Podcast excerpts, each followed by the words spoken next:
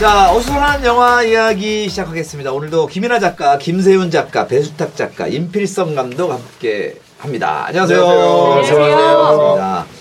자, 김이나 아, DJ라고 소개해 주세요. 아, 아. 안녕하세요. 여러분께 보내는 11번째 반편지. 저는 김이나입니다. 아 축하드립니다. 제, 제 DJ 28년 후배입니다. 아. MBC로 시작을 했기 때문에. 아, 91년 네, 네. 제가 시작했기 때문에 꿈에 그리던 예, DJ 나이 차이는 그렇게 안 나지만 네. DJ는 나이 차이는 거의 비슷해요. 비슷한 네, 한 모든 분들이 한 다 16살 차이밖에 안 윤종신 나지만 선배의 25년 이상 후배죠. 아무튼 여러분 95.9MHz MBC FM 네. 정규 FM 김, 12, 밤 12시 김이나의 반편지 많은 반비- 청취 아 부탁드립니다 반편지예요? 네 그냥 반편지예요? 아이유 씨가 김이나의- 허락을 했답니다. 아, 허락 어, 아이언한테 굳이 허락을 받고 네네. 사용하고 있습니다 네. 자, 우리 어수선한 영화 이야기. 어, 지난달에는 블랙 클랜스맨을 보고 얘기를 나누었었죠. 스파이크 리 감독이 연출한 영화였는데 우리나라에서는 개봉을 안 했어요 극장에서. 그래서 IPTV로 직행한 작품이라서 많이 알려지진 않지만 굉장히 저희가 얘기들을 많이 나눴던 그런 작품이었습니다. 아, 당시 우리의 한 줄 평은 저는 나아지지 않았는데 왜 무뎌지는가. 예. 김세윤 작가는 스파이클리 인생의 최고의 강 스파이크. 거의 아재개가 아닙니까 이거? 예. 벤스탁 작가는 유쾌하지만 경박하지 않고 깊이 있지만 무겁지 않아. 나 이거보다 이거 낫잖아요. 무슨 위스키예요? 히비키 히비키. 몰트위스트예요. 예. 자, 김이나 작가는 김이나 DJ는 혐오, 가만히 있으면 모두에게 쌓일 수밖에 없는 각질 같은 감정이다. 이렇게 얘기해 주셨어요. 작사가 같네요. 자, 지금 오늘 최초로 저희가 감독님은 지난주 없었죠. 지난달에. 아, 피서 감독님. 아, 지난달에. 네. 아, 그래서 저는 정신 없어도 어, 마지막 저희 또 찾아오라는 임필서 거. 감독님이 또 연출해주신 우리 저 우리 미스틱 스토리 제작의 그렇죠. 아, 썩지 페르소나 않게. 페르소나의 썩지 아주 않게 오래. 아주 오래 네. 예 드디어 이제 이건 개봉도 아니고 업데이트 됐습니다 네. 네. 넷플릭스에 그래서 여러분들 아이유와 임필성 감독의 작품 또 정고은 감독 어, 우리 이경미 감독 음. 김종관 감독의 작품을 보고 싶으신 분들은 음. 넷플릭스에 구독 좋아요는 아니죠 음. 구독, 구독을 하셔서 네. 보시면 될 것 같습니다 윤종신 선배님의 이름이 네 번 나옵니다. 네 번 나옵니다 네. 이야 역시 기획 윤종신 나옵니다 네. 야. 자 오늘 해볼 영화 최- 최초로 저희가 극장에서 왜요? 아 얘기하세요. 저 이 지형을 깔고 계시네요 어, 이 아, 영화에 나온 이제 정말- 노래를 네. 트는 거예요. 아 정말요? 저희가 지금 극장에서 영화를 보고 왔습니다. 네. 어 이거는 협찬이니까 한번 얘기를 해드려야 돼요. 메가박스 사장님께서 꼭 보시라고 저희 보시라고 어 뭐라 프리미엄관 어, 딱 여덟 명만 볼 수 있는 프라이빗 아, 프라이빗으로 예, 거- 거기서 저희 여덟 명만 딱 모여서 네. 본 영화가 있습니다. 가서 샴페인도 좀 한잔 하고 저희가 이제 아마 그래도 어떻게 너무 좋은 선물이었기 때문에 귀족체요. 네네 그래서 귀족 체험했어요. 저희 딱 여덟 명만 보는 상영관에서 저 같은 서민은 꿈도 꾸지 못하는. 메가박스 프리미엄관에서 저희가 봤는데요. 바로 오늘 본 영화는 어스입니다. 어스. 이거 언제까지 들을 거야? 잠만 아까부터 임필성 감독이 네. 굉장히 산만한데 근데 네. 팟캐스트에서 원래 이거 음악 같은 건 못 나가지 않나? 그러니까 저거 못 나가. 배고파서 아, 이 정도로 나오는 거는 뭐. 네, 이제 산만해져 계세요 그래서 자기 영화 홍보해 주는데 뭐 못하겠어요. 자, 어스입니다. 어스. 네. 저는 처음에 어스라 그래서 지구 얘기한 줄 알았어요. 아, 얼스. 네, 얼스인 줄 알았는데 왜 얼스도 한글로 쓰면 어스라고 쓰더라고요. 네. 네. 그렇죠. 근데 이제 이미 보신 분들 많고 각자 다양한 다양한 해석을 내놓고 있는 작품이기도 합니다.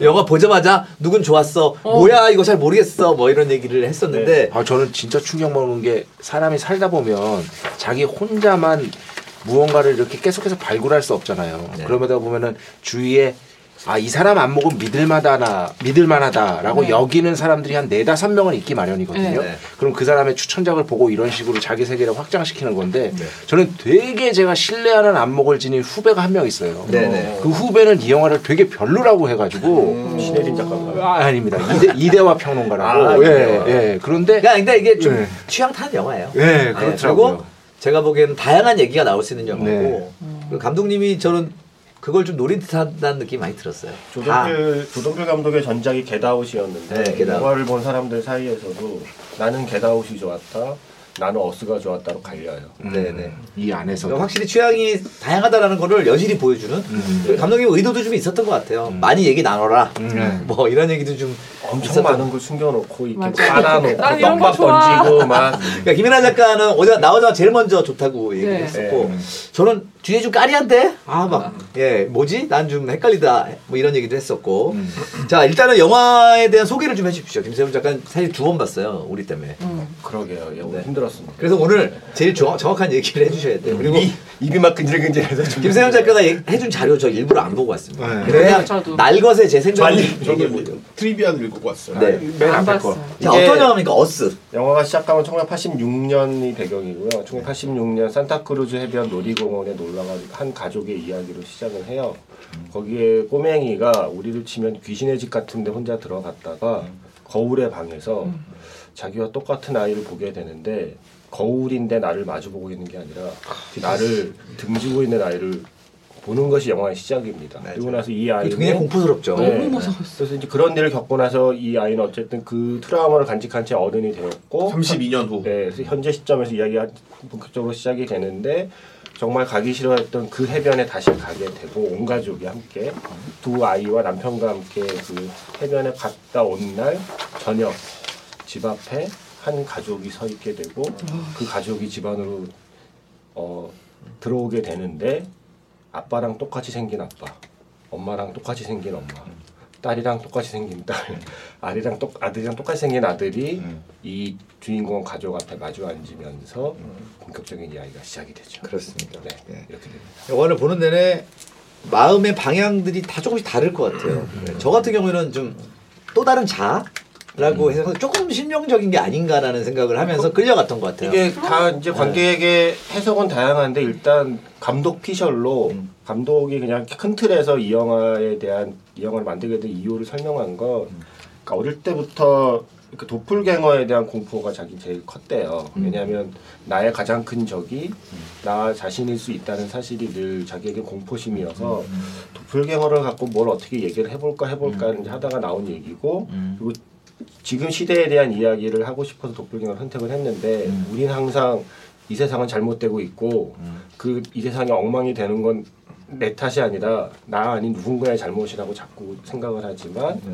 세상을 이렇게 만든 건 아. 나다. 자신이다. 우리 자신일 수 있다라는 얘기를 각자의 자신이죠, 다. 네, 그 얘기를 이제 공포 영화 장르에 어떻게 담아서 해볼까라고 해서 나온 얘기라고 해요. 근데 그게 네, 감독 처음에 피셜. 처음에 저도 나중에 이제 찾아보고 한 건데 맨 처음에 아 처음은 아니죠 현재 시점으로 돌아오면서 차를 타고 이제 그 해변으로 다시 갈 때 자동차에서 나오는 노래가 자넬모네의 I Like That이거든요. 음. 근데 자넬모네 노래인 건 알았는데 나중에 영화 끝나고 가사를 찾아보니까 그게 내 안에는 여러 가지 자아가 있고 나는 그게 좋다라는 내용입니다. 그런데 뮤직비디오를 김세윤 작가가 봤는데 뮤직비디오는 도플갱어에 대한 얘기를 해요.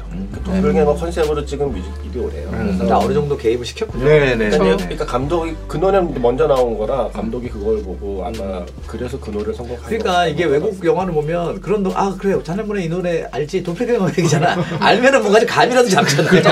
우리는 그냥 팝송이 나오겠거니 음. 하면서 보니까 그래서 제가 있는 겁니다.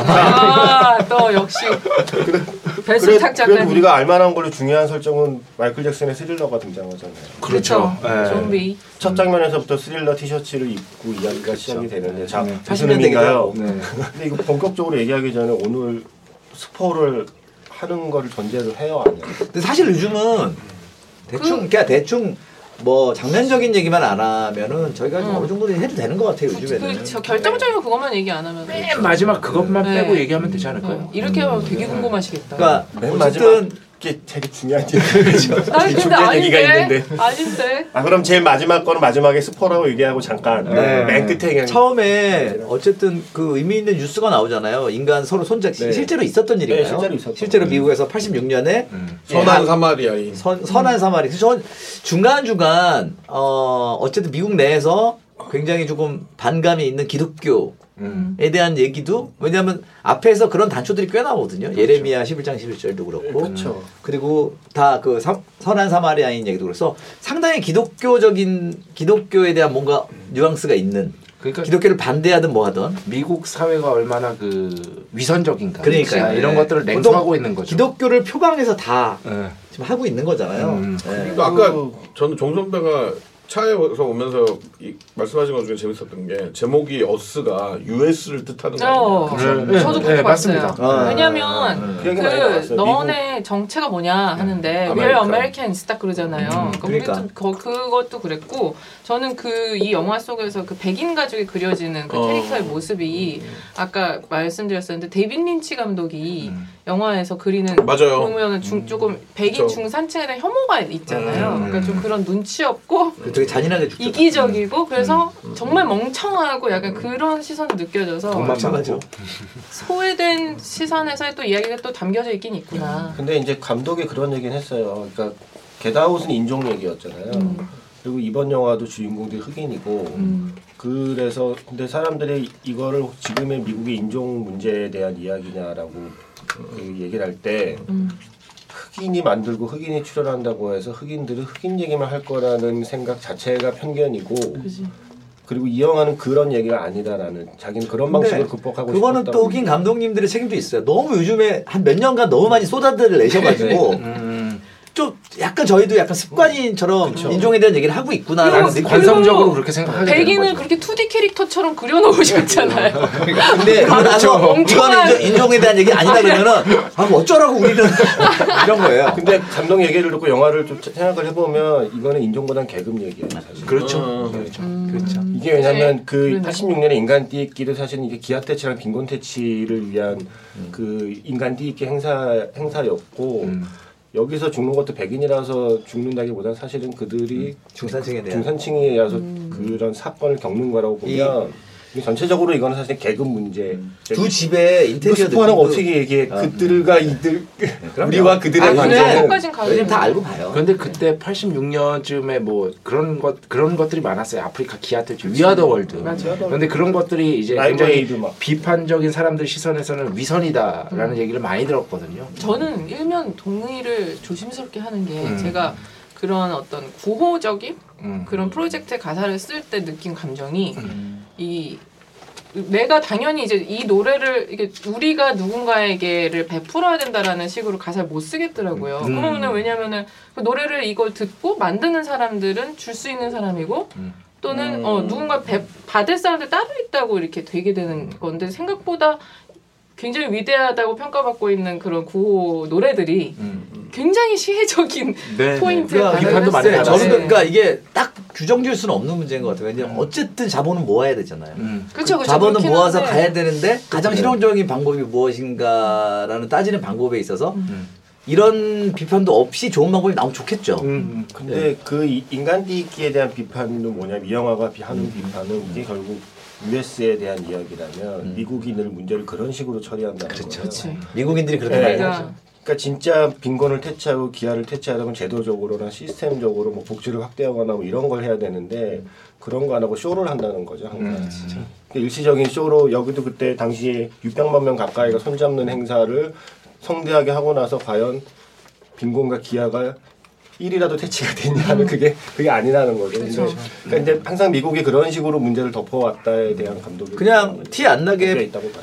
세금에서 잘 빼서 그냥 음. 쓸 수도 있잖아요, 사실은. 아니 뭐 그죠? 음. 티는 뭐 나는 거는 저는 반대는 안 하는데 미 그게 약간 미국 문화의 장단점이 양나 양날의 검처럼 있는 문제긴 뭐야 아, 현상이긴 한데 미국에서 보면 기부 문화가 상당히 파티처럼 진행이 되잖아요. 그렇죠. 저는 그거에 장점도 분명히 있는 거는 그렇죠. 기부라는 이면적인- 음. 게 예 꼭 무슨 뭐, 뭐 아무도 모르게 선행을 하는 게 아니라 어떤 과시성이 이제 결부가 되면서 그냥 굉장히 기분 좋게 그러니까, 기부문을 활성화시킬 수 아, 있는 사실은, 반면 음, 좀 시- 생색 문화가 되기도 하는 근데 거죠. 실용적이라고 생각을 하는 거죠. 왜냐하면 기부를 하는 사람을 알림으로써 음. 페이머스나 여러 가지 이득을 주자. 음. 그러니까 기부해라. 그렇지. 사실은 이런 의도였던 것 같아요. 그러니까 정말 커머셜한 방법이죠. 음. 예. 그러니까 기부를 얼마 한 사람들에게 칭송도 하고 네, 뭐 이름 새겨주고 뭐. 그게 미국 제가 문화죠. 감독 얘기는 아니고 영화를 본 국내외 관객들의 이제 해석은 해석은 앞에 나오잖아요. 1,200만 개의 눈과 1억 9,200만 개의 이빨을 가지고 있어서 그게 뭐냐면 거기에 참가한 사람이 600만 명이라는 뜻이거든요.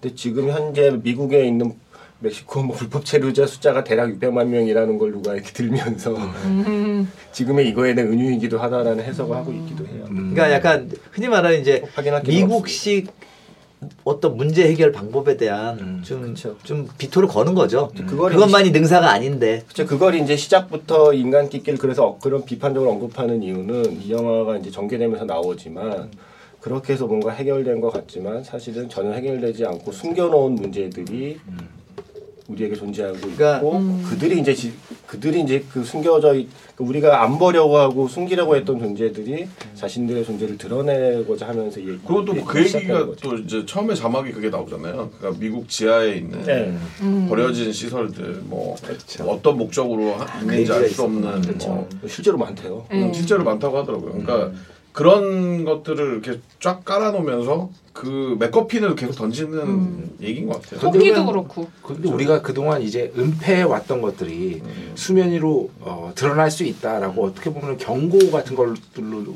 해석을 할 수 근데- 있고요. 이런 쇼 같은 걸로. 네. 아, 근데 스포가 되면 하고 싶은 말이 있는데 네, 근데 이게 요즘에는 이따 해야지 그때. 사실은 이 영화 저희 프로그램이 영화 홍보 프로그램이 아니잖아요. 영화 본분들이 거기다 본다라고 생각하고 얘기하는 게 맞는 것 같아요. 저는 그러면 지금 네. 지금 얘기하셔도 돼요. 잠깐 스포를 전제로 하나만 네, 네. 말씀을 저, 저런 드리면 책임 없습니다. 아니요 네. 벌써 한 달이 지났고 그래서 이, 이 모든 것은 김세윤 작가 작가의 입에서 지금부터 한 3분간 화제가 됐으면 감독의 좋겠어. 우리 프로. 지금부터 비난받고 지금부터 한 3분간 스포 들어갑니다. 왜냐하면 감독이 한 중요한 이야기인데 월간 윤종신 어수선한 영화 이야기. 이번 편은 영화의 핵심 스포일러가 포함되어 있습니다. 아직 영화를 보지 않으신 분들은 영화를 보고 들어주세요. 감사합니다. 이 영화의 결말은 결말 얘기해도 되는 거죠. 이건 결국 그러니까 지하에 살고 있던 우리의 그림자 같던 존재와 지상에 있던 내가 지- 바뀐다는 설정이잖아요. 감독이 하고 싶었던 얘기는 기회의 문제일 수 있다는 거죠. 기회. 예. 그러니까 나와 나와 똑같은 사람이 나와 똑같이 똑같이 태어난 누군가가 그 그 지금 누가 아주 가난하고 뭐 못 사는 누군가가 애초에 다른 환경에서 태어나서 음. 내가 자라온 환경 같은 걸 자랐다면 그 사람은 지금의 내가 될 수 있어. 그렇죠. 이렇게 막 이상하게 걷던 좀비처럼 걷는 네. 사람이 음, 그렇죠. 근데 그거는 이제 그 우리가 살고 있는 그 사- 사회로 얘기하면 음. 그냥 누가 처음에 아주 안정되고 잘 사는 집에 태어난 사람이 기회를 그런데 그 누군가는 기회가 박탈된 그러니까 채 태어나고 음, 누군가는 아예 태어날 때부터 가난하고 계급적으로 그 낮은 환경에서 태어난 사람은 애초에 기회가 안 주어져서 음. 네네. 음. 그들의 삶이 그렇게 가는 거라는 얘기를 하고 싶었다는 거예요. 그래서 그러면 결국 그 빨간 옷 엄마는 말은 말은 할 줄 알지만은 결국은 이상한 문명에서 자란 켜왔기 때문에 음. 조금 기괴한 사람으로 나타난 거죠. 그렇죠. 반대로 그렇게 멀쩡한 집에 살던 아이, 아이도 그렇게 가면은 그렇게 바뀐다라는 거잖아요. 그러니까 이게 마지막 스포가 의미하는 게 뭐냐면 그냥 지하에 살던 사람은 원래 어, 원래 처음부터 그런 인간, 지상에 사는 우리는 처음부터 그런 인간이라는 얘기가 아니라는 거죠. 음, 이들이 바뀐 거를 바뀐 걸 보여주는 건 누구든 그런 환경에서는 그렇게밖에 살 수 없고 그러니까 이런 환경 네. 이렇게 살 수 있다는 얘기를 하고 이게 싶었대요. 되게 재밌는 얘기인 것 같은 게 옛날에 뭐 지금은 어떤지 몰라도 아 지금 그왜 개천에서 욕난다라는 말들이 옛- 일이 있었는데 음. 점점 이제 부의 균, 균등한 분배라든지 이런 것들이 안 이루어지면서 그냥 이렇게 그게 고착돼 있는 게 되게 많잖아. 그렇죠. 더 점점 더. 음. 예, 예, 예. 그러니까 선진국으로 갈수록 더 힘들죠. 음. 그렇죠. 그러니까 뭐 그나마 우리가 개발도상국이었기 때문에 있을 수 있는 말들 중에 하나였어요. 음. 그렇죠, 그렇죠. 그러니까 뭐 시험 제도 같은 것도 사실은 이제 뭐 로스쿨 이런 게 생기면 사실 그 학비가 어마어마하잖아요. 음. 그러니까 그렇죠. 그 그거를 이제 서포트할 수 있는 사람들만 할 수 있는 거고 사실은 개인의 노력과 재능으로 갈 수 있는 거의 한계가 명확한. 음. 근데 이제 뭐 영화 얘기를 하지만 근데 그 지금 결국 저는 세훈 작가가 얘기했던 건 내가 못 느꼈거든요. 음. 그러니까 저는 이렇게 설명드려야 아 그런 아 그렇네라 좀 저는 이제 그게 아쉬운 음. 거예요. 그러니까 예를 들면 쓰리빌보드는 딱 한 방에 느껴졌거든요. 음. 의도하는 말을. 그러니까 저는 이게 감독님이 과 그렇게 하고 싶으면 조금 더 선명해 질 수 있지 않을까. 그러니까 저는 이 영화가 되게- 그러니까 음. 의도 이- 이 의도 정도는 저는 좋았 되게 게다웃보다 훨씬 좋았거든요. 아, 네. 근데 그랬던 이유가 하나 이유는 뭐였냐면은 이게 이제 영화를 이 영화 근데 어쨌든 간에 뭐 어렵고 뭐 이런 건 간에 되게 빨려 들어가면서 쫙 가잖아요. 네. 진짜 순간쁘게 하더라. 예, 예. 근데 그거는 이제 그거는 최고. 좀 그런 영화들이 있거든요 가끔 이렇게 뭐냐면 그냥 씬으로 나누거나 시퀀스로 나눠서 분석할 그, 하는 게 용이한 영화가 아니라 이제 한 덩어리의 어. 맞아, 맞아. 유기물처럼 음. 그냥 느끼게 하는 종류의 영화가 있다고 생각해요 경험하게 하는 맞아. 맞아. 근데 이제 이게 그런 종류의 영화라고 생각하고 그 이런 생각도 감독 입장에서 생각을 해보면은 그냥 그어 그걸 뭐라 그러죠 아까 어. 어, 그 자기의 다른 자 음. 도플갱어 도플갱어 죄송해요 지금 데칼코마니 갑자기 생각났어요. 비슷해요, 비슷해요. 그래서 비슷한데 약간 어, 도플갱어 스토리를 가지고 뭔가 환상 특급의 에피소드 같은 식으로 시작을 했다가 자- 사실 저는 그게 궁- 궁금했거든요. 이거 대충의 어, 도플갱어 스토리 갖고 예고편 보면은 환상 특급 같은 얘기인데 이거를 도대체 장편으로 어떻게 끌고 가려는 모르는 거지 이 생각이 들었어요 저는. 근데, 약간 장르를 장르를 가져온 게 큰 힘이었던 그렇죠. 것 같아요. 그러면서 그 엘리 그 엘리자베스 모스 가족 그 백인 가족 쪽에 이제 또 이제 도플갱어들이 나타나고 뭐 이런 것들을 보면서 그러니까. 아 굉장히 무책임하게 가는데 뭐 이런 생각이 들어요. 맞죠. 그러니까, 이게 전체 얘기였단 말이야. 아, 그래서 그러니까 근데 이제 그런 건 예- 그런데 어떤 생각이 드냐면은 이 감독이 대단하다 생각 대단한 작가라고 생각이 드는 거는 이 앞에 영화가 굉장한 성공을 했잖아요. 500만 불 예산으로 뭐몇억 불을 벌었단 말이에요. 그러니까 이 영화가 정말 아마 그 감독이 가장 맘대로 찍게 해준 영화인 것 같아요, 제 생각에는. 이거 이거 나또 그렇게 많이 안 들었을 것 같아. 아 제작비가 그래도 뭐 다섯 배가 더 올랐더라고요. ILM이 CG하고 막 그랬더라고 요 읽어봤더니 외국에서는 엄청나게 아, 잘. 3천만 그렇죠. 불. 이제 제작비 그런데 완전 터졌어요. 근데 이제 되게 저는 개인적인 영화라고 생각하고 그 얘기를 어- 끌고 가면요 가면서 제 생각엔 사회적인 의미라든지 이런 맞아요, 거를 맞아요. 만들어낸 것 같아요. 그런 것도 있는 왜냐면 것 같아. 진짜요. 어떤 생각이 드냐면은 자넬몬의 아까 그 노래라든지 뭐 예. 1111이라든지 마지, 마지막 나오는 미니 리포턴 노래도 아, 뭐 그거- 가사를 봐야 돼요. 그것도 그렇고 뭐 그, 그러니까 정확히 얘기하면 정확히 얘기 이제 감독님이 숨겨놓은 여러 가지 의미 그 나가 그러니까 유기적이지 않았어. 나 그게 너무 느껴졌어. 그 요트에도 뭐 1111 써있어요. 어디. 근데 이제 그런 식으로 그 자기의 이, 이 얘기가 얼마나 논리적인 함정이 큰 영화인지를 알기 때문에 근데 일부러 그렇게 하신 거야. 맞아요. 그거를 백업하기 위한 이제 막 되게 많은 카드를 쓰더라고요. 음, 맞아, 사실. 맞아. 근데 음. 중요한 건 뭐냐면은 저는 어쨌든 이게 되게 좋았던 게 데이빌 린치 영화 보고 볼 때 같은 때 조- 좋았던 느낌인데 음. 마지막에 그냥 그 느낌을 탁 줬어요 저는. 그러니까 맞아요. 음. 마지막에 그 이상한 빨간 띠 입고 막 맞아. 카- 카메라 막확 날아가고 막 하면서 거기서 만약 그 저는 오히려 실망스러웠던 부분이 그 지하 세계에 대해서 설명을 어. 막 설명충 장면 있잖아요. 칠판 충실만 충실만 안 돼. 아 죄송해요. 아. 설명 설명 시퀀스. 설명 매니아. 그러니까 설명 매니아. 네. 그러니까, 그러니까 뭐냐면은 아니 설명쟁이. 그런- 항상 매니아스면 그러잖아요. 나 되게 90년대 사람 설명 같아. 설명 꾸러기. 네. 어, 설명 꾸러기. 설명쟁이. 어, 설명돌이. 설명쟁이. 아니 그 위기의 상황에서 좀 어. 이따가 난리 나는데 쫙 설명해 주잖아요. 아, 근데 웃기 생각나. 근데 그랬을 때 저는 갑자기 그 생각이 들었어요. 뭐냐면 뭐 맞아, 맞아. 진짜 이 정도라도 해줘야지 투자 받을 수 있었나? 뭐 아무리 미국도 잘 만들어도. 그러니까 마찬가지야. 정확히 얘기하면 그 정도라도 안 해줬으면 서로 이건 더 뭐 아마 예. 서로 이런 느낌이 실망한 점 또 감탄한 점들이 다 서로 네. 이렇게 막 엇갈릴 것 같아요. 음. 저는 아까 그 설명한 포인트에서 장르물로 가려면 그까지 빡 하면 어, 공포를 약간 차이, 차용만 하고 음. 그 장르물의 미하 좀 좀 좀 좋은 점들은 또 막판에 버려. 그러니까 그러면서 아트가 한 되죠. 거의 한 4분의 3까지 끌고 오는 음. 데만 이용을 한 거예요. 이 장르물을. 난 그래서 이 영화가 되게 왜 그 막 퀸 그 보헤미안 랩소디처럼 완전 장 그 막 파괴적이고 이 어? 이러다가 갑자기 이런 장면이 나와 하는 것도 너무 많고 저는 처음에 도입부에서부터 레드선이 딱 됐어요 일단 그 토끼장이랑 그래. 그 크레딧 올라갈 때 그 그 음악. 음악에서 네. 음. 거기서 정말 전 최면을 당한 느낌이었고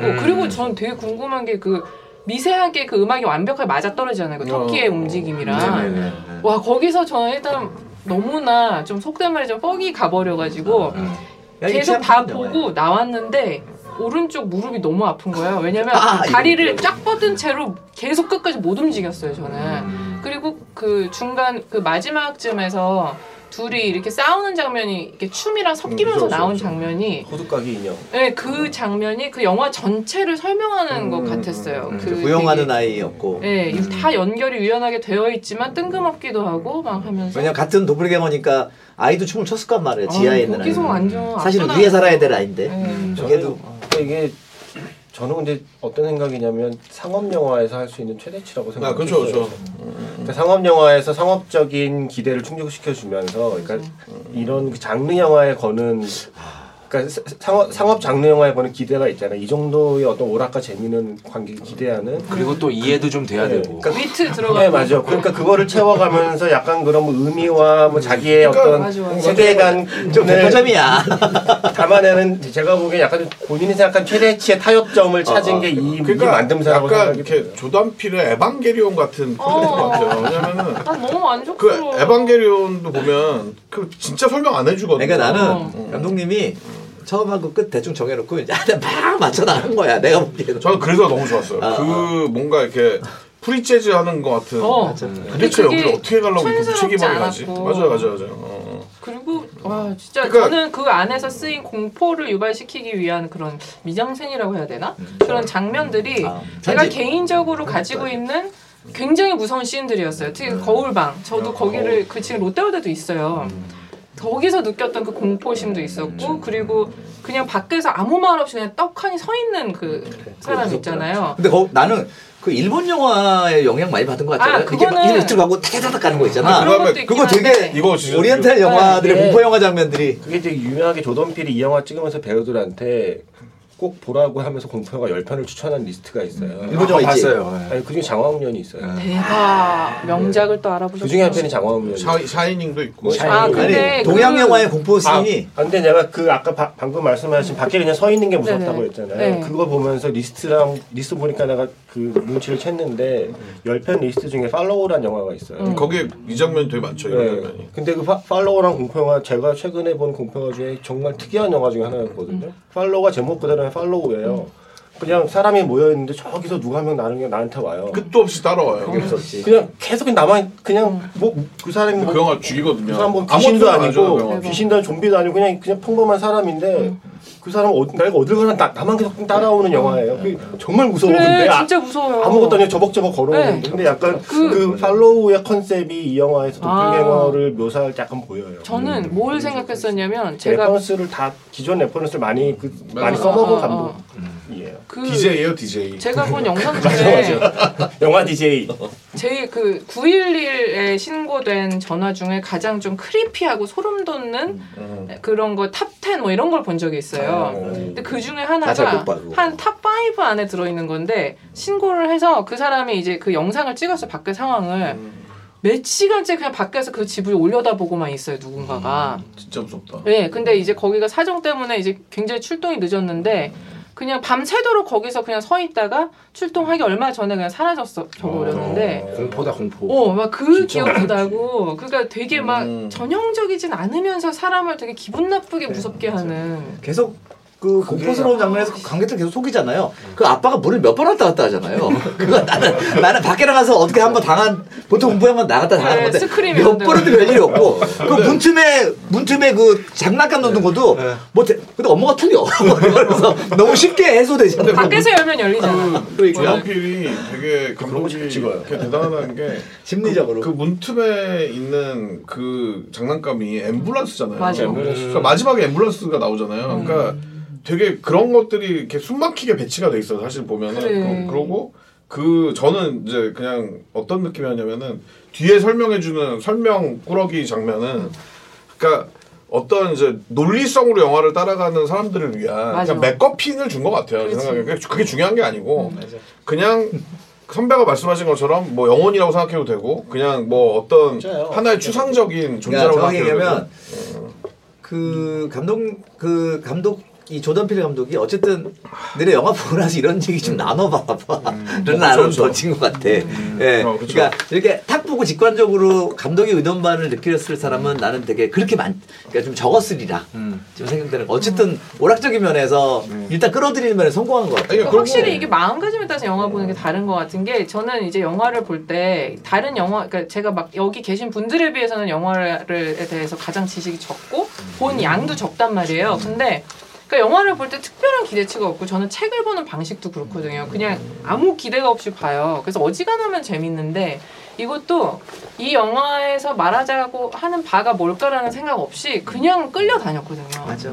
그래서 너무 약간 그 왜 그래서 놀이기구 타고 나면 내렸을 때 얼얼하잖아. 그 기분이 그래서 없어. 이게 약간 그런 이상한 날의 앨리스 같은 네. 상징이 되게 많아요. 그 그러니까 딱 그거였어요. 그 꼬마애가 저한테. 들고 있는 사, 사, 그 사과 사탕 이만한 사- 어, 토끼 그 얘기했는데 근데 이상한 나라 앨리스 네. 같다고 영화. 그러니까 토끼 툭 성지 떨어지죠. 여러 개가 있는데 그 중에 하나가 이상한 나라 앨리스의 네. 맞구나, 성지고. 그럼. 저는 나는 그냥 완전 계속 그게 보면서 아, 생각났었어. 어제손 되게 손에 되게 묻겠다. 그래서 왜 그거 먹기 진짜 힘들어요, 그 곧 사과. 끈적끈적해지거든. 네. 이 손, 이 그거. 손 타고 올라갔고. 그리고 사실 그 토끼에 대해서는 감독이 되게 얘기를 한 게 있어요. 아. 자기는 어릴 때부터 토끼가 너무 무서웠대요. 음. 토끼 진짜 무섭죠. 왜냐면 무서워하는 사람 왜냐면 많아요. 토끼는 정말 귀여운 동물이지만 나는 깨물까봐. 음. 눈. 귀여운 동물이 가까이서 눈을 보면은 사이코패스와 소시오패스의 눈이 자기는 토끼 눈이라고 음. 생각한다는 거예요.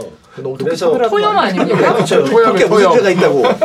토염이죠 토염. 그래서 그래서 이 감독은 근데 그래서 감독은 뭐냐면 이- 어. 이 토끼의 토끼가 갖고 있는 이중성을 꼭 표현하고 싶었다는 거예요. 되게 어, 귀여워 맞아, 음. 보이지만 사실은 사실은 무서운. 그리고 또 하나는 자기 어릴 때부터 토끼 귀를 보면 그렇게 자꾸 가위가 떠올랐대요. 아 그래서 진짜 이 영화 개인적인. 이 영화에서 토끼에 대한 공포와 그렇죠, 그렇지, 그렇지. 그게 연결돼서 가위가 등장하고 가위가 영화에서 이렇게 쓰이게 되는 이유고 가위는 또 그게 똑같이 생긴 두 개의 금속이 맞물려서 마주본 날. 그렇죠. 그냥 시절 쓰니까. 근데 그걸 음. 평상시에는 아주 유용한 도구로 쓰이지만 그걸로 흉기로 쓰면 흉기가 되는 거잖아요. 그 맞아요. 모든 거에 그런 어떤 이중성을 표현하는 두 개의 소품으로 음. 토끼랑 가위를 그래서 골랐다고 하더라고요.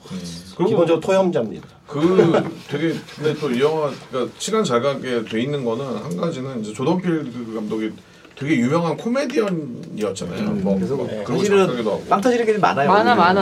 아, 나 그래서 좀 살 것 왜냐면은 같았어. 아, 그, 뭐 이런 것도 웃겨요. 그 왜 그 아빠가 잠잘 때 입는 티셔츠 하워드라고 써 있잖아요. 하버드라고 되게 비슷한 하버드대학교 애들이 입고 가는 티셔츠인데 하워드 뭐 이런 게 써 있고 우리 심에 예전에 개우스 같은 게 아 그렇죠. 근데 그 하워드 그렇지. 스터라냐 당시 DJ. 모르겠어요. 근데 그리고 또 아, 하워드 스터 나만 알아? 아니 저 알아요.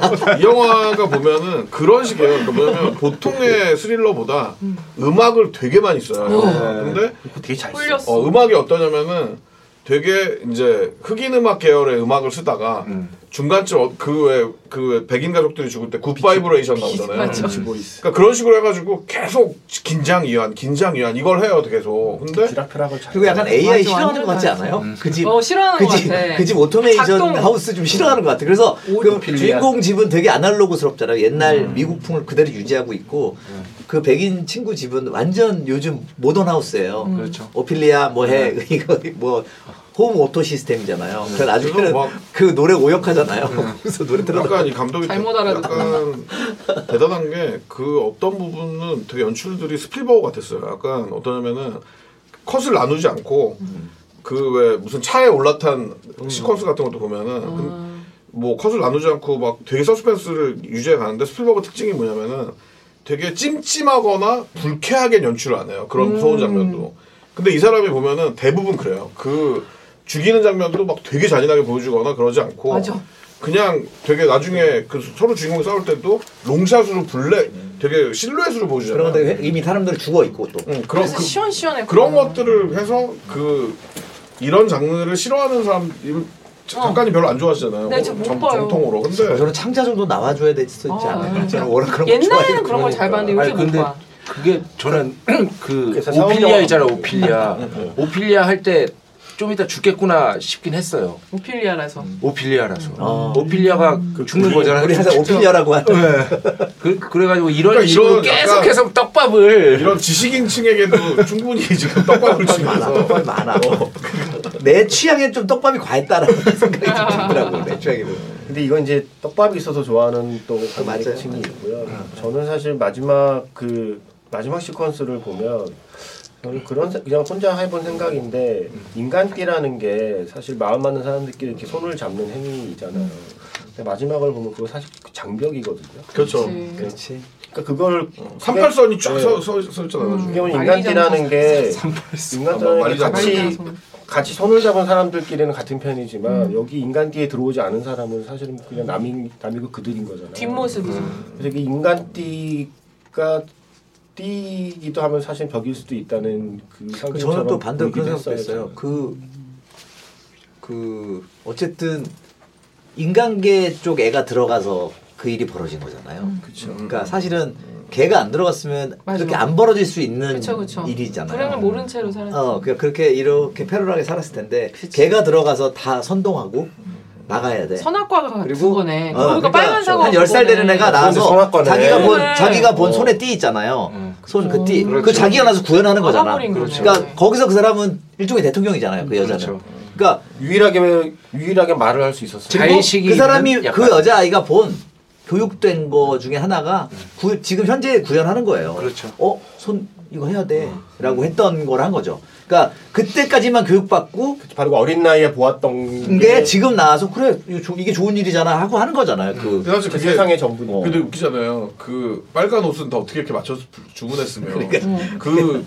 빈티지 가위는 그러니까 정확히 가위는 보통 얘기하면- 디자인이 아닌데 아, 저는- 그 대장장이가 밑에 이 형, 있어요. 그러니까 저희- 우리가 뭐 아니 근데 그게 설정이 산타크루즈에는 그러고 그게 택배가 안 된대요. 나는 아니, 정보가 그러니까 나는 뭐냐면 이 영화가 거기서 아니 나는 그거는 안 이상했던 게 그 밑에 상황을 보면 굉장히 거대 자본이 투입됐던 프로젝트라는 건 알잖아요. 그러니까 당연히 어떤 그런 그 음. 그러니까 이게 거기서 퇴각한 이 영화에 그 작업자들의 옷들 관용적인 사람과 비관용적인 나 저도 이게 결국은 약간의 영적인 게 아니고 실제 리얼 물리적인 사람이었다는 그 얘기 딱 듣고 양쪽을- 거기서 저는 어 그럼 말 안 되게 너무 말 안 되라고 아니야. 생각이 딱 들어오던데 나는 많은 아니 근데 얘기가 말이 많지만. 안 되지 않잖아요. 그 생각은. 그러니까 그리고 그게 제가 거대 언제나 자본이 해, 해낸 아니, 그러니까 행태였던 거 이나 아니에요? 음. 이나 씨는 게임도 많이 하고 막 이래서 확실히 이게 지금 거기서 이렇게 그러니까 나는 그게 그렇게 안 하게 되더라고 헉슬리의 신세계처럼 그러니까 이게 재밌는 게 뭐냐면은 거대 자본 이렇게 하면은 이게 이런 생각이 들어요. 이거 히트쳤잖아요. 음.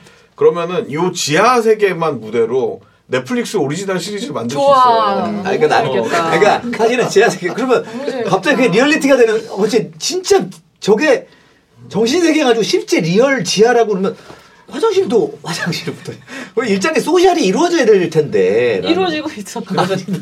그래서 제가 늘 하는 얘기가 말이 되면 말로 하지 영화로 만들겠냐는 얘기를 제가 하는 어. 거예요. 영화 그러니까 어, 사실은 영화는 다 이렇게 거짓말처럼 나한테 영화는 다 이해가 퉁, 됐다? 퉁쳐야 되는데 영화는 애초에 말이 안 되는 사실을 그렇다 치고 이제 관객이 네. 약속하고 시작하는 건데 왜냐면- 그렇다 치고의 선을 선을 선이 맞아. 다 조금씩 사람마다 다른 다르기 것 같아. 때문에 나는 그래서 굳이 그런 힌트가 아니고서는 그렇게 좋은 환경일 필요는 없었던 것 같다는 거죠. 그난막 대리석에 그거 아까 작가님 얘기한 거에 되게 재밌었 인상적이었던 게 감독의 전작과 연계해서 그 게다웃 같은 경우 겟아웃을 봐야 게다웃 같은 되는데. 음. 경우 보면은 왜 그 남자 주인공 흑인을 마, 이 최면을 시키는 장면이 나와요. 네. 근데 그게 뭐냐면은 이 차 차에 소리를 일정하게 하면서 네. 그 소리를 계속 들려주면서 최면을 걸거든요. 근데 이 영화가 어떻게 시작하냐면은 토끼 눈에서 카메라가 빠져나오면서 그렇죠. 이렇게 시작하면서 되게 이상한 최면적인 음악을 들려 들려주잖아요. 콰이어. 어 근데 그게 제가 자세히 봤는데 그 토끼 장이 있잖아요 이렇게 음. 사각으로 쫙쫙쫙쫙 돼 있는데 그게 마치 무슨 최면 카드 같아요 나 그러면서 당했네. 어. 그 자막이 어스잖아요 그게 네. 되게 대단하다고 생각했던 게그 정교하죠. 토끼 자 딱 맞아떨어져 있어. 존에 이 그 사각 그림을 그릴이랑. 딱 쓰더라고요 오, 나 그거 그 얘기하는 거야. 저 그때부터 아 진짜 그게 걸렸네. 있나? 어, 우리 걸렸네. 그러니까 덕후야, 딱 덕후. 처음에 걸렸어 이란 나는 나는 어떻게 아, 이걸 맞췄어 하고 그리고 음악의 뒤에 어, 맞아, 예, 맞아, 맞아. 다른 악기 쫙 들었는데 토끼가 부르르 떨어. 네. 와 그리고 뭐가 진짜 정말 미세하게 움직이는 걸 아까 분명 이제 그 영상에 맞춰서 음악을 최면이 만들었겠지만 걸, 걸려 걸린 거죠 나는- 그래서 정말 못 움직였대요. 확실히 좀 프레임에 갇혀 있었던 사람인가 봐요 흑인 감독이고 아, 진짜 당했네. 그리고 인종에 관련된 얘기를 한다는 생각에서 처음에 쫙 아. 퍼지는데 하얀 토끼가 어, 많다. 아. 다 하얀 토끼 너무 많고 까만 토끼 있고 진짜 약간 황색 그래. 토끼가 있는 거야. 그러니까 나는 어른이야, 이거 너무. 인종 얘기구만. 또 그게 왜 사람도 체면이 잘 나 이렇게- 걸리는 나 이렇게 샜어. 그러니까 그게 보면 체면이 잘 걸리는 사람이고 아, 체면 안 걸리는 어, 사람이 되게 뜬다 가져놨네. 그러니까 종신 선배는 절대 사기를 당할 수 없는 아, 그러네. 캐릭터예요. 제가 체면이 안 걸려서 이 영화가 지금 보기에는. 어, 나 나 좀. 되게 소름 이 영화 허점이 끼쳤어. 허점이 자꾸 자꾸 눈에 들어온 이유는 체면이 안 걸려서 어, 그래. 맞아. 나좀 안 걸린 것 그 같아. 선, 선- 그 허점이 그 따지기 시작하면 말도 안 되는 게 네. 사실 말이 안 어, 되는 루피타 거죠. 뉴온고랑 그 남자 그러네, 배우가 맞네. 거기서 그러네. 음, 어떻게 만났으며 그러면 그러네. 또 왜 그래서 둘이 애를 낳아도 그 수많은 유전자의 배합으로 애가 나오는데 어떻게 똑같이 생긴 애가 마침 아들 딸이 나왔으며 음. 뭐 이런 거 자체가 다 말이 안 되거든요. 그러니까 그런 그러니까. 걸 따지면 안 돼. 아니 그러니까 근데 이제 종신 선배 같은 분은 그런 것까지 아 생각하기 약간 시작하시면 그러니까 그 길로 안 접어들었던 것 뭐 같아. 화장실 얘기를 하시잖아요. 그 지하생. 그 길로 안 접어드니까 아니, 근데 사실은 저는 계속 풀어나갔던 거예요. 이거 어떤 어떤 아. 그러니까 앤들 향해서 궁금증을 가지고 달려나갔던 거예요. 그래서 한 3분의 4분의 4, 4분의 3쯤에서 이제 어 아니었네라고 이제 간 거죠 나는. 저는 그래서 중간에 그게 잠깐 한 번 더 나오거든요. 그때 음, 그 맞아, 밑도 맞아. 끝도 없이 공포심이 밀려 들어오는 그러니까 거예요. 서로 다른 걸로 어 무서워하고 했던 근데 거예요. 그 음악만 나옴으로써 아 그리고 이 음악 감독이 대단한 것 같아요. 왜냐면 이분이 되게 무명의 음악 감독인데 조, 조단필이 흑인 음악 감독이에요. 근데 무명의 음악 감독인데 유튜브에서 음.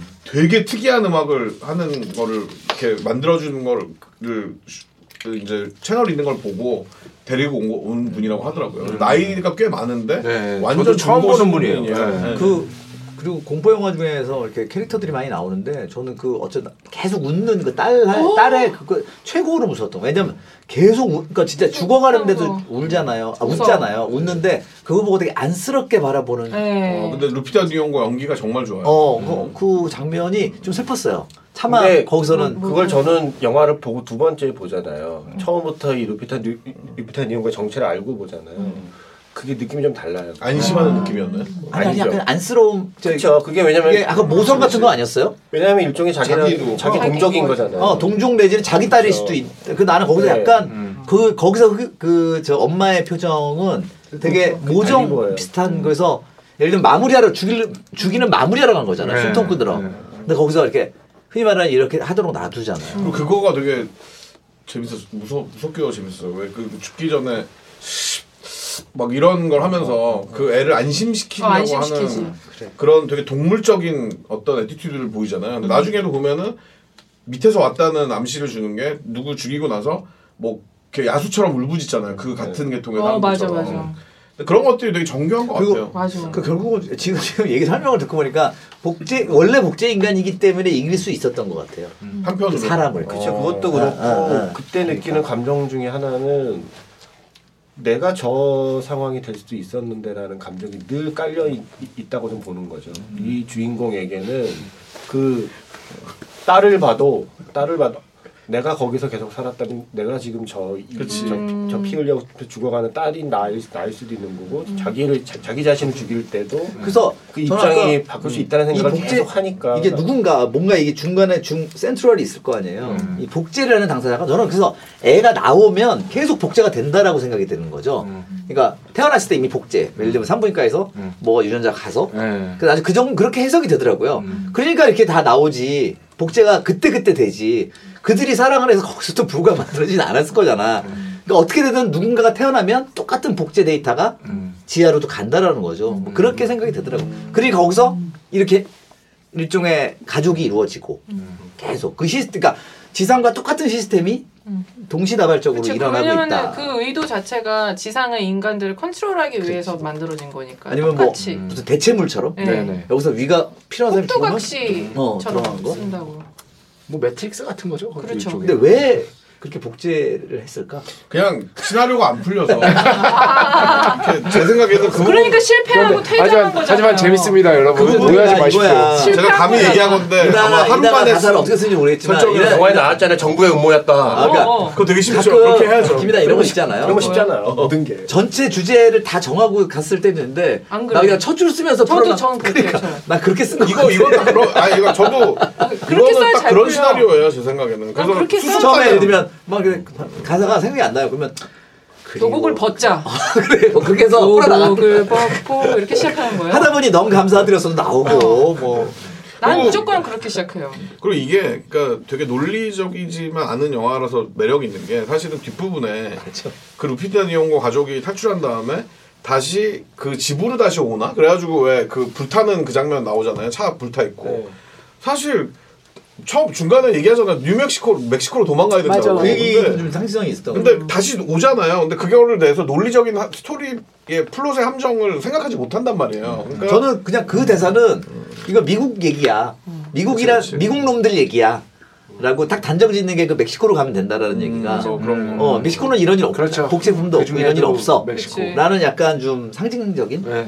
그리고 확실히 저도 약간 저도 영화에 대한 어떻게 보면 경외심이 높아서 이 약간 조금 왜 촌스럽고 왜 좀 클리셰 번버이고 이런 못 견뎌하는데 이거는 지금 내가 최면에 깨서 얘기해보니 클리셰는 그런 게 없어. 있- 그러니까 뭔가 허술한에도 불구하고 연출이 너무 유려하면 맞아요. 그냥 그 다 멱살 끌려 다니게 되는 것 같아요. 좀 놀라운 그쵸. 것 같아. 그, 그, 그 연기들 진짜 음. 잘하더라. 그리고 중간에 네, 왜막 배우 얼굴이잖아. 그냥 이 돌아요. 장면 전환할 때 저 그런 얄팍한 미장센 되게 좋아하거든요. 그 모래사장에서 그림자. 아, 어. 근데 그, 그 그림자도 도플갱어를 암시하는 거잖아요. 그지 그지. 음. 이게 도플갱어가 암시인데 거기서 보면 그림자가 자기 실제 인간보다 훨씬 길어요. 음 예. 맞네. 그 사과의 선악과 난 그림자의 상징도 존재감이 얘기하면서 진짜 발견한 건데 진짜 흥미로운 것 같아. 사람이 자유의지를 갖게 됐을 때 사실 부터가 갈등이 생기면서 어, 그렇죠. 지옥이 그래서 생겨나는 섀도 거니까. 제가 최근에 방구석 일렬하면서 기담을 했었어요. 근데 기담에 보면 이제 그림자 없는 얘기 나오잖아. 근데 그게 감독님 우리가 지금 그 질문을 했어. 감독님 그 CG가 이렇게 떠요. 그림자 없는 거. 근데 진짜 정무식 감독님이 그 그림자만 지웠대요. 그러니까 떠보이 이게 이게 음, 그치? 음, 뭐냐면 어. 우리가 지금 이 지금 김연아 작가 그림자 있잖아. 이 그림자의 역할이 너무 크다. 맞아, 그림자를 맞아, 맞아. 싹 맞아. 없애잖아요. 갑자기 화면에서 억지로 이렇게 무슨 꼴라주한 것처럼 튀- 튄대요. 아니 그러면요 왜 그래서 대생 처음 배워보면 어, 어. 그림자로 이 용각을 만들지 그러니까. 밝은 부분은 그냥 날려버려요. 우리 시각이란 게 사실은 되게 속임 당하고 있는 게 음 때문에 감독님, 우리가 그, 그, 태그가 그 있지. 부분 CG 장면 좀 어색했어요라고 했더니 저 CG 안 했는데요. 어, 되게 그러니까 그림자는 없앴을 뿐인데 우리 다 사람들이 어 저렇게 뜨지? 음. 합성을 잘못했나? 어 근데 안 그렇다라는 거야. 결국 근데 음향을 좋아해야 요번에도 되는 섀도우 이야기였다. 얘기가 나오길래 눕기를 잘못 땄나. 그치 도끼. 전문 용어. 프로마도 안 쓰고 아무도 그림자만 지었을 뿐이라고 얘기를 하더라고요. 그러니까 그거 보면서 야 이 그림자라는 게 그럼. 한 몸이구나 우리랑. 그럼. 이 영화는 진짜 한마디로 그냥 보고 체험해야 되는 종류의 영화인 것 음. 같아요. 아 이거 이거 보면서 저는 다시 한번 극장 가자. 그렇죠. 극장 그러니까 가야 이거 돼, 아마 이거. 좀 저 아. 우리 플랫폼으로 봤으면 안 돼, 안 돼. 아, 이거 절대 안 음악 그래요. 때문에라도 그리고 소리 극장에서 디자인. 봐야 돼요. 네, 진짜. 어.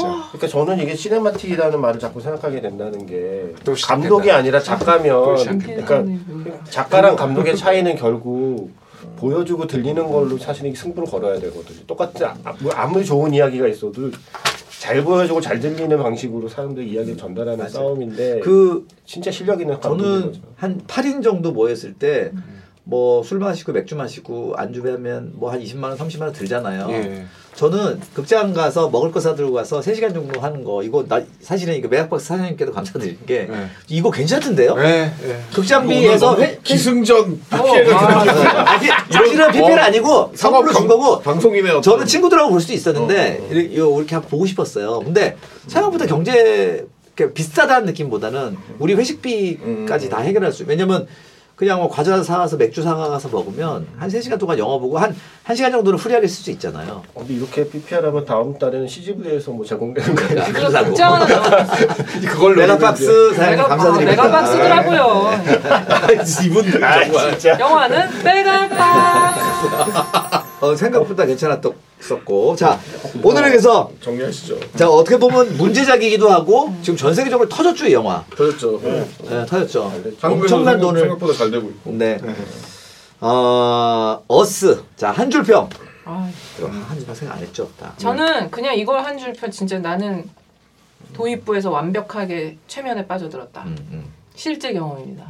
그렇게 그러니까, 음. 하겠습니다. 아니, 그러니까 한 줄평 도입부에서 체면에 빠져들었다. 도입부에서 완전히 도입부부터. 최면에- 네. 도입부부터 완전히 최면에 빠져들었다. 음. 저는 이걸로 하겠습니다. 논리를 뛰어넘는 강력한 한방. 음, 그거 되게 좋은 것 같아요. 음. 음, 논리적이지 않습니다, 이 영화. 논리를 뛰어넘는 강력한 한방. 네. 난또 말장난해. 아나 완전 나, 나 그거 나갈 거야. 아, 진짜. 그 발장난 전 문제 않을 것 해봐, 같아요. 해봐. 마이클 조던 나, 나 네. 아, 아니야? 진짜. 나이 왠지 작가님이랑 나랑 비슷한 것 같아. 우리의 가든 우리의 이야기. 어. 아 이거 저 저는 아니었어요. 저는 진짜 말장난이기 때문에. 너는 내가 되고 나는 네가 됐고.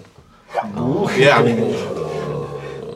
저는 뭐 그 중에 그들을 만나라 뭐, 뭐 또 저마다는 네, 건가요? 이- 이 공식 BGM으로 써, 써 이 주시던가요? 팟캐스트를 그중에 나를 조던필 만나. 감독이 들으면 아니야 자식아 다 내가 계획한 거야 이놈아라고 할 수도 있겠지 모르겠지만 나보다 어리겠죠 이 사람? 훨씬 어리죠. 네, 어리죠. 웬만하면 다 어리지 않을까? 우리 감독 웬만하면. 오케이 개그맨 때문에. 크리스토퍼 놀란 나 고인이 크리스토 아닌 이상. 크리스토퍼 놀란 나보다 어리더라. 아니 당연하죠 완전 한 살 어리더라. 저보- 저보다 민규도 더 감독이랑 어리잖아. 동갑이더라고. 스필버그랑 선배님 나이 차이가 그렇게 생각하면 아니야. 나 내가 그 클린트 이스트우드급 아니세요? 캐서 캐서린 제타 존스가 나랑 동갑이야. 남기남 아, 감독님 윤종신보다 나이 많은 사람 송해하지.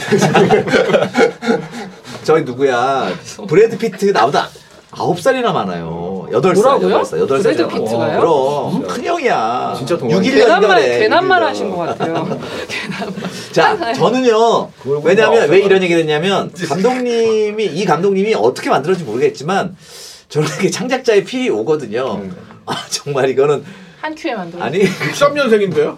브래드 피트? 아 죄송해요. 그러니까 여섯 살 많잖아. 자, 진짜나요? 그러니까 이게 감독님 우리 조던 동생한테 얘기- 조동필입니다 요즘 한국 이름. 한국 이름 어, 지어줬어요. 한국 이름. 조, 조동필. 저는 어, 뭐로, 뭐로 가든 서울로만 가면 된다.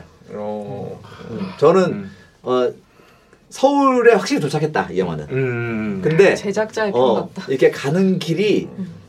뭐로 짠 갔다? 구조물을 철저한 건축학적 구조물 같진 않다라는 느낌 받았거든요. 근데 어쨌든 서울 가셨어요. 재지요. 어, 그러니까 좀 저는 빡 왔거든요. 음. 근데 뭐로 가든 서울로 가면 된다. 왜 영화를 보시면 내가 제가 왜 이 말했는지 아실 것 같아요. 아 저 그거 아까 얘기했던 거 약간 어, 뒤에 문장을 약간만 조절해서 완벽한 문장으로 만들게요. 그 중에 우리를 만나. 아니 너는 네가 되고 나는 네가 되는 것에 대한 악몽. 예. 잠깐 그거 퍼햅스라고 가세요. 그 아 진짜? 퍼햅스라고 아마사랑 나는 네가 아 그것도 서시도 있네. 그거예요 저. 저 서울시에서 들은 거예요. 퍼햅스라고도 네, 있어요. 낭무 아, 그래 나 궁금한 거 있어. 사실. 그 사신. 어 좋다. 아빠 서시가 아니야 도플갱어. 사신. 아빠 도플갱어 어떻게 죽은 거예요? 그냥 아 모터에 갈려 죽었어요. 모터. 갈렸어? 갈렸어. 나 그거 캐치를 못 해가지고. 근데 그런 거를 이, 이 감독이 되게 좀 사실은 영리한 게 갈리면 갈려줘야 되거든. 그러니까. 근데 정말 안 보여. 아심이 자 슬래셔 무비의 저, 저, 그러니까. 저 애호가로서 조스가- 아, 기름에 막 튀기고 이래야 되는 거 아니에요? 이게 안 갈려주니까 상자로 나 줄넘기 아, 그래서 하고 막. 볼만했어. 나 요새 그럼 못 보거든요. 아 진짜 그 이게- 가위로 아, 아, 그래도 킬레스 미국 고 이런 알이네요 거. 그래도. 목을 조를 때 막 창자 꺼내서 그걸로 막 목을 조르고 막 그런 거 원하시는 한국에서 이거 아니면 등급이 삼편뜨기 한번 15세였을 것 해주고. 같은데요? 아, 아무튼 난 너무 좋았어. 자 아니 어스 너무 오늘 좀 뜻깊은 어 저희가 영화 관람을 했고요 아, 근데 저는 이런 영화 재밌어요. 상업 영화에서 어. 이렇게 상업적으로 재미를 주면서 맞아. 보고 나서 이렇게 뭐 얘기할 수 있다. 그리고 서로 막 즐거워요. 서로 이렇게 막 좋은 즐거움. 감론을박이 저는 오- 대부분 저희가 와, 이 영화 141명이나 들었습니다 지금. 41만 음. 네. 이 정도면 대박이죠 다행이다. 나 아니, 그렇게 감론을박이 있는 영화를 봐야죠. 아, 그거 되게 그러니까. 중요해요. 사실 우리가 보면 아, 칭찬하는 거 대부분 말고. 비슷한 감동을 느끼고 역시 15세보다 한국에서. 네. 그렇게 얘기를 했었는데 자 어, 너무 감사드리고요 일단은 메가박스에게 다시 한번 감사드리고 예. 그리고 여러분들 페르소나 넷플릭스 구독하시고 김이나 페르소나를 반편지. 처음으로 이 어느 네, 영화 이야기의 주최 측이 제작한 영화 생기 생겼으니까 그러네요. 가품사를 서로. 그리고 김이나 작가, 김이나 DJ의 반편지 MBC FM도 함께 들어주시기 아니 바랍니다. 배철수 음악 캠프. 이두분 프로그램도 한 번씩 언급해 정은채. 주세요. 배철수의 음악 캠프 어. 정은채의 FM 영화 음악 정은채입니다. 정은채입니다. 오늘 전체가 PPL 아, 방송인 그리고 월간 거예요. 윤종신. 월간중국 씨 김수성 작가가 전체적으로 주관하는 여러 가지 글들 이것이 바로 어스. 예. 이것이 뭐- 우리야. 이것이 바로 어스. 이건 얼스인데 이것이 우리야. 그리고 우리 이제 임필성 감독님 이제 곧 후레자식 어, 후레자식 영화 감독님. 임필성 감독님이 후레자식이라는 얘기 절대 아닙니다. 예, 진짜. 진짜. 아니, 막 그 오해를 사람, 하실 수 그 사람. 있어서. 아니 좋은 영화는 바로 그런 중의적인 중의적인 제목을 갖고 있어야 돼. 그렇죠. 자 저희는 다음 달에 또 재밌는 영화를 함께 만나도록 하겠습니다 감사합니다. 감사합니다. 아.